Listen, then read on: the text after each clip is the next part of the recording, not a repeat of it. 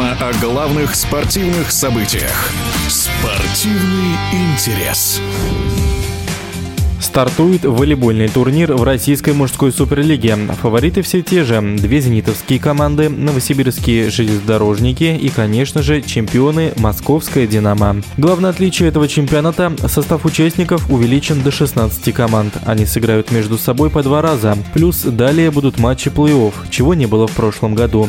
Такой регламент, конечно, страхует от осечек главных претендентов на медали, говорит заслуженный мастер спорта СССР, директор волейбольного клуба АСК Нижний Новгород Дмитрий Фомин.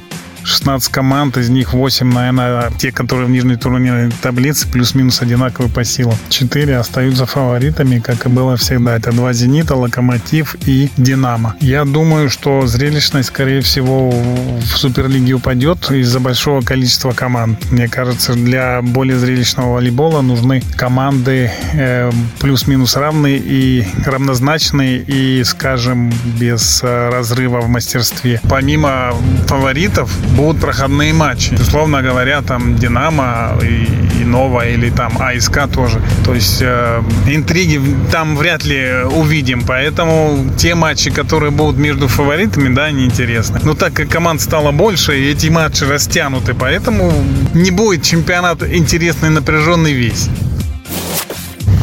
Ну, Динамо, скажем так, не изменилась. Э, я думаю, что Динамо всегда будет фаворитом, но им в этом году, мне кажется, будет сложнее удерживать лидерство. Потому что если сравнивать, например, с прошлым годом, то на сегодня будет полноценный плей-офф, а это совершенно другая раскладка сил. То есть если в прошлом году там и позапрошлом матч шести можно было проиграть одну игру и там играть за третье место, то в этом году такого не случится. И силы, скажем, команд, они проявятся в полном полной мере, а не от э, случая какого-то. Ну, что касается «Зенитов», ну, я думаю, в принципе, казанский «Зенит» будет всегда показывать свою марку. А питерский будет стараться догнать эти клубы-фавориты. По Кемерово, скорее всего, Кемерово, ну, как к фаворитам я не отношу, они будут бороться, ну, явно не как фаворит.